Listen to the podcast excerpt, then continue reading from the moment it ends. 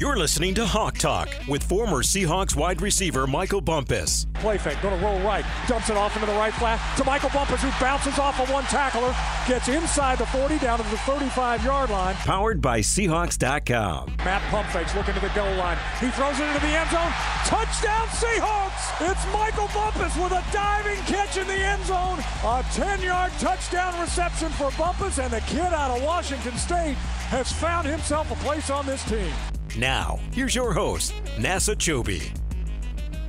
Welcome in, welcome into another edition of Hawk Talk. The Seahawks took down the Tennessee Titans 20 to 17 on Christmas Eve. Merry Christmas, everyone out there. Happy holidays. It's been good for Seahawks fans. Bump the last two weeks. Thrilling wins, game winning drives, two 20 to 17 victories. The Seahawks' hopes are not only alive, bump, they're alive and well because the Seahawks control their own destiny moving forward. You win two, you're in. You still have an opportunity to get the sixth seed in the NFC playoffs. So, right now, as of today, on December 27th, things are pretty good. Bump. So, Bump, tell me about the Titans game, man. What are your main takeaways? What would you leave that day feeling like? Uh, I left feeling like Geno is still the guy and will be the guy, and reminding folks like, look, now there's no competition between him and Drew, right? It's a little friendly rivalry.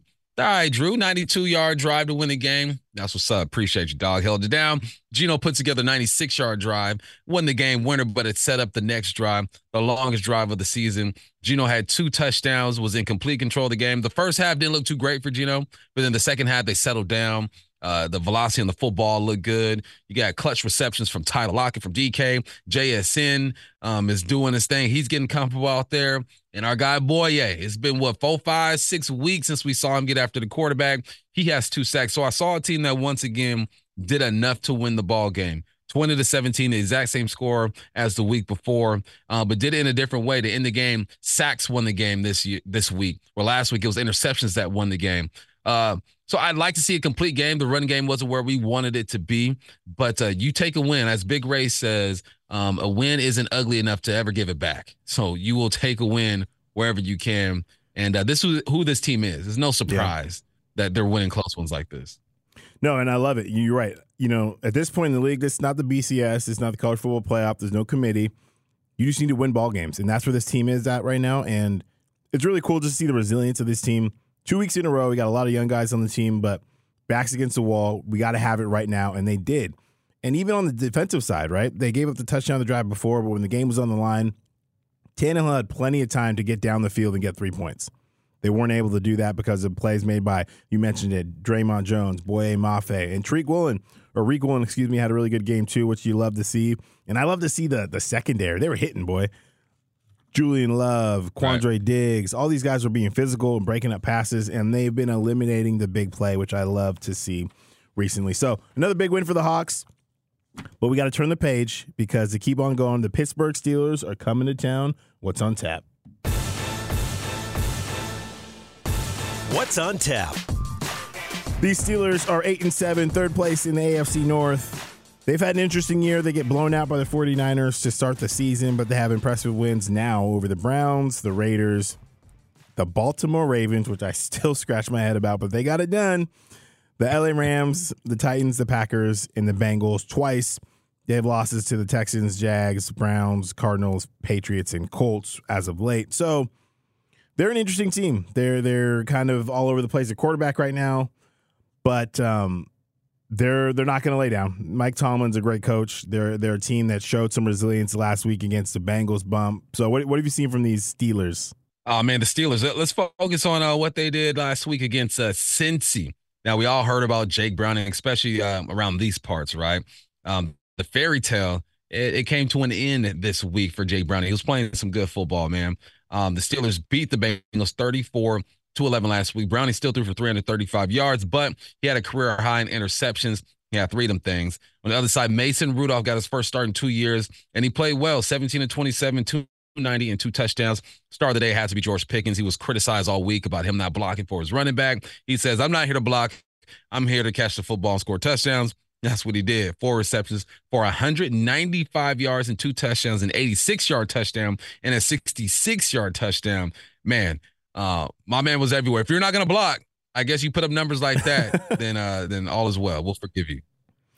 No, he balled out, man. I mean, good good on him, man. A lot of people talking. He's a headline on every yep. on Sports Center, ESPN, all the things. He comes out and absolutely balls out. And Mason Rudolph gives them a spark that they didn't have when um Trubisky, sorry, I forgot his name. Mitchell Trubisky was starting those two games after Pickett went down. And they got some good running backs bump. We're going to get into those in the key matchups with Najee Harris, Jaylen Warren, so they're doing well. This game was something that they dominated against the Bengals, who are fighting for a playoff berth at the same time. So it's definitely a big win as both teams are on the outside looking in, but Pittsburgh is still trying to get in the playoffs. They're currently the ninth seed in the AFC.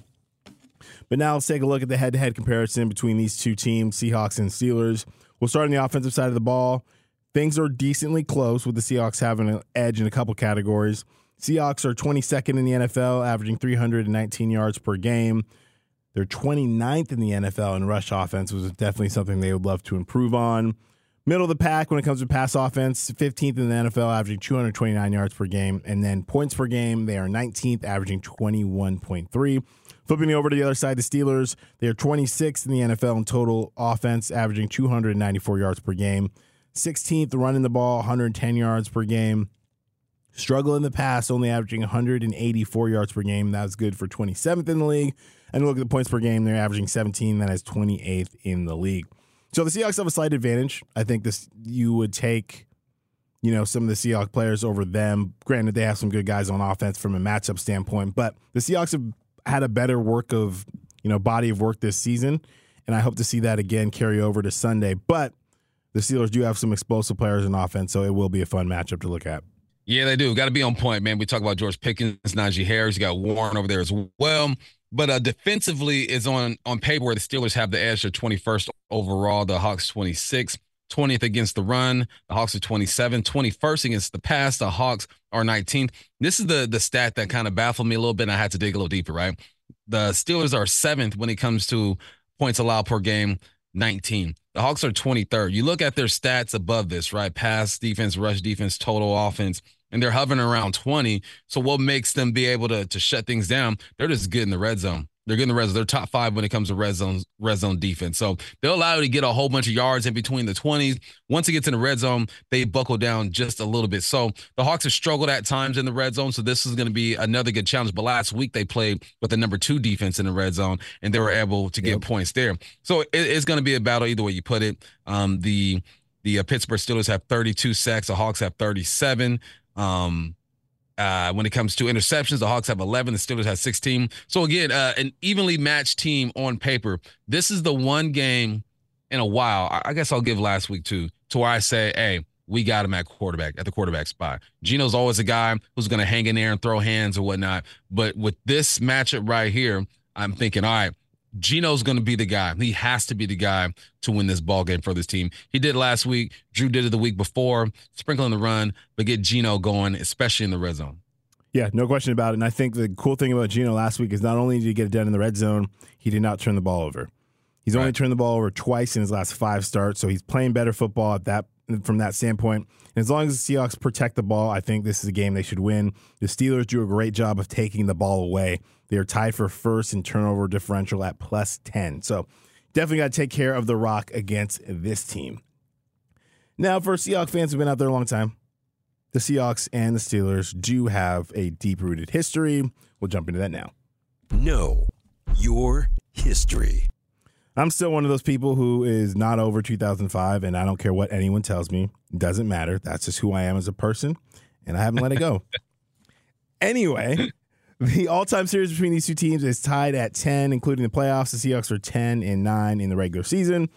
The last meeting, though, the Seahawks took on the Steelers on Sunday Night Football 2021. It was Geno's second start, I believe, maybe first start in a Seahawks uniform, excuse me, first start after Russell got hurt. This is in 2021. Russell breaks his finger.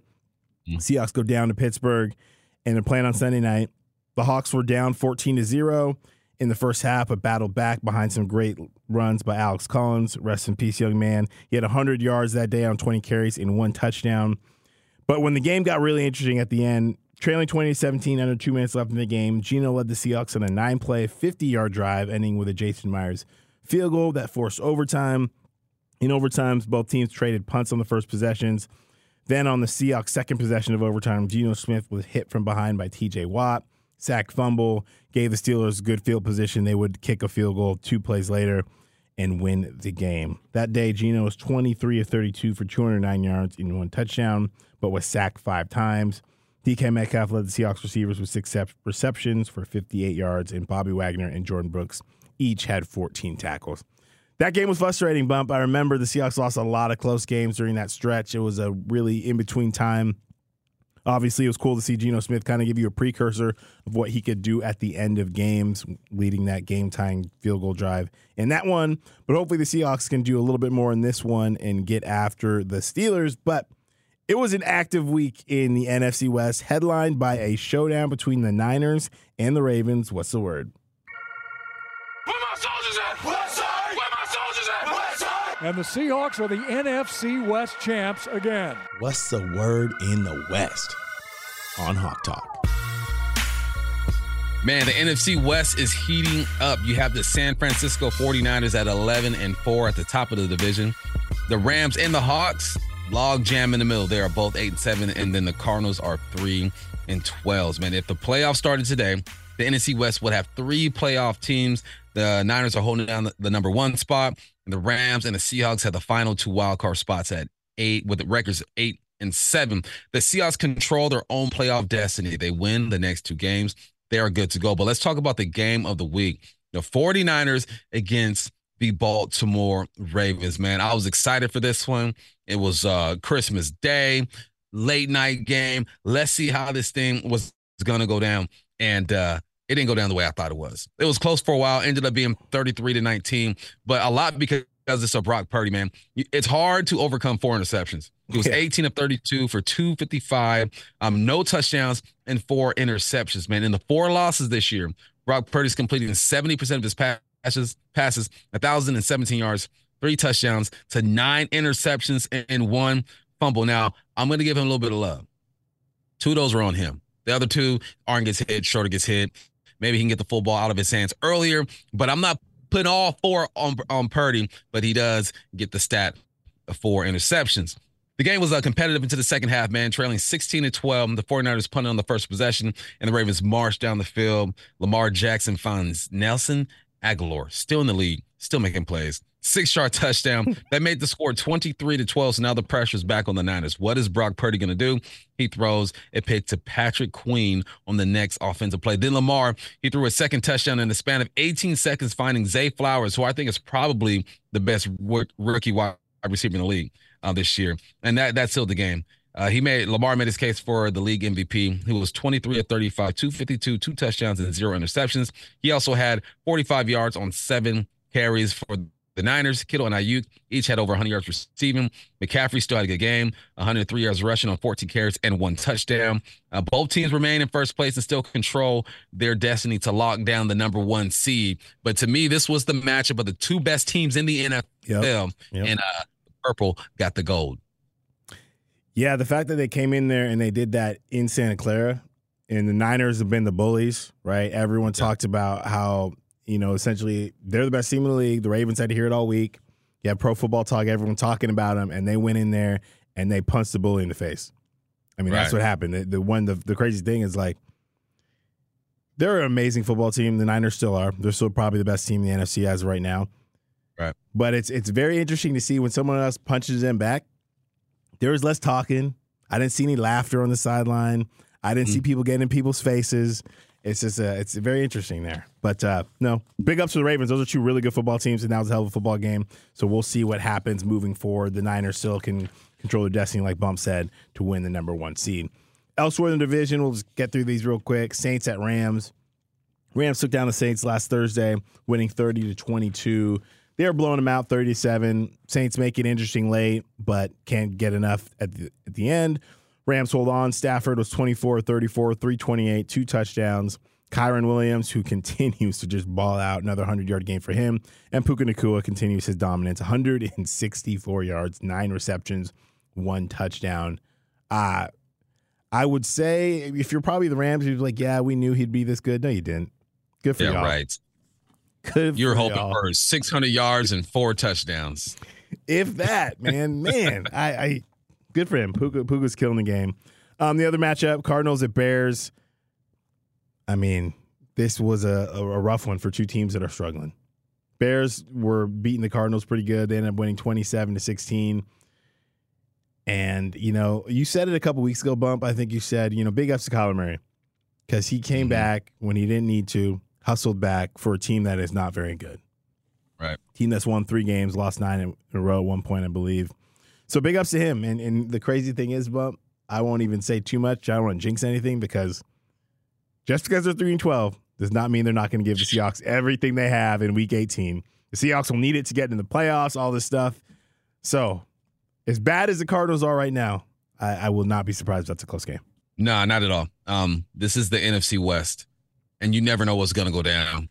You got four competent quarterbacks. You got some good coaches out here. Don't sleep on nobody, but let's focus on the Steelers. So let's get back to uh let's go to man up. And see what these matchups look like. Hey, who man's is this? Who man's is this? Man up, man up, man up, brother. Man up, brother. Man up on Hawk Talk.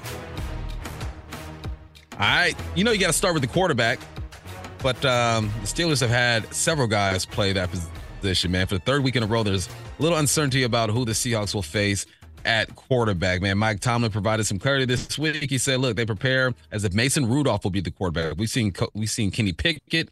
We've seen Mitch Trubisky. Now we've seen Mason Rudolph, man. But let's talk about Pickett for a little bit, okay? Pickett, uh, um, he's having some surgery on his ankle. On the year, Pickett completed 62% of his passes for 2,000 yards, six touchdowns, and four interceptions. He was sacked 23 times. All right, the other quarterback, Mitch Trubisky, the former number two pick of the Chicago Bears. You talk about finessing the NFL. this guy mm. might be the captain of the finesse game. Um, he played in a few games, and the games he did play, he was 38 of 58, 359, and two touchdowns, three interceptions, and he was sacked five times. After two bad losses, Tomlin again made a change and says, All right, we went from Kenny to Trubisky. Now we're going to Mason Rudolph. Um, when I think of Mason Rudolph, I just think of him being concussed with a helmet on with no face mask, walking to the sideline. Every time. I just can't yeah. get that image out of my head. I feel bad for, for for associating him with only that, but that's all I got from my man. he's had he's uh, played in 19 games, 11 starts. In those games, he's completed 61% of his passes, 2,659 yards, 18 touchdowns, and 11 interceptions. Um, he started eight games in 2019, in one game in 2020, 21, and 23. Um, defensively, the Seahawks held an opponent to under 20 points for the second consecutive week. Let's keep this thing going. The Hawks are 26 in the NFL in total defensive line, 358 yards per game, and they're 19th against the pass, allowing 229. I'm just going to go out and hope that Mason had his his moment mm-hmm. last week. You, you beat the Cincinnati Bengals. You throw for a bunch of yards. George Pickens bounced back. Now it's back to reality. You got to play a defense that's playing some good football as of late. Yeah, no question. And you're going on the road. You're not going to be at home. Right. You're, you're, playing a team that is fighting for their playoff lives, and they've been in this fight mode for the last two weeks. So, yeah, I'm hoping, like you said, that we get after him. We get after the quarterback. We sack him. We make things hard for him. He comes in a lumen. It's going to be loud. It's going to be New Year's Eve, so people be rearing, ready to go, jacked up, fired up. So yeah, I'm, I'm hoping Mason Rudolph had his best game of his career last week. Now flipping over to our quarterback, Geno Smith, our guy. He made his return to the starting lineup after missing two games with that groin injury.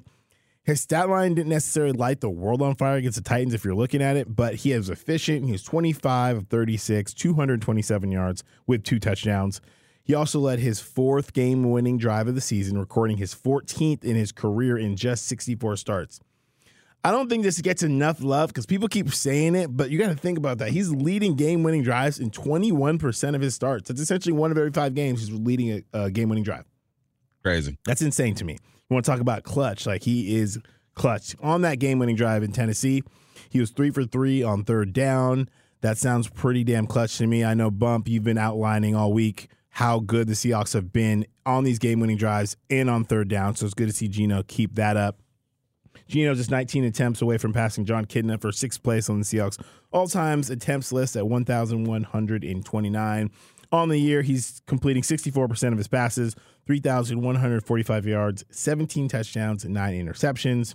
with a 90 quarterback rating. Now he's taking on the Steeler team. We mentioned it earlier in head to head. That's 21 in total defense, 21st against the pass, 20th against the run, 7th in points allowed, and 13th in sacks. So, Geno Smith, I, you know, I said earlier, I love that he's not turning the ball over. I love how he made three throws bump in that second half, which are unbelievable because, first of all, the Seahawks had to score in every one of those drives to win the game against the Titans. But he had the one ball the right. JSN, the one ball the DK, and then the one ball the Colby. I mean, he Geno does not get enough love for sometimes his precision and his accurate passing that I think he should. So I'm all for it. I love where Geno's at. It's good to see him healthy because he gives this team the best opportunity to win, and I'm looking forward to seeing what he can do against the Steelers.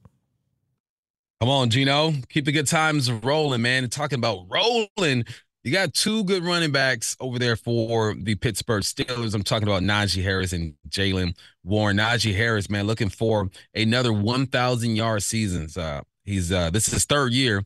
He's got back to back seasons. He's looking for a back to back thousand yard seasons. He's looking for one more. Um, his 3,335 rush yards are fourth in the NFL since the start of the 2021 season.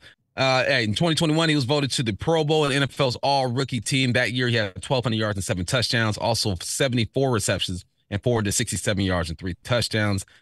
Last season, he had 1,034 with seven touchdowns. He also had 41 receptions for 229 yards and three touchdowns. This year, he's got 800 yards and five touchdowns. He also has 24 receptions for 149 yards and zero touchdowns. While his rushing numbers are solid, his impact on the pass as a pass catcher is way down. Um, he's 50 receptions short of where he was his rookie season. So that's just um, what do you attribute to that? Is it is it George Pickens? Is it the offense? Is it the quarterbacks? What do you think is going on with that that stat? I, I think it's because of Warren. I think it's because of Jaylen Warren. Because first of all, this guy, great story coming out, a JUCO player.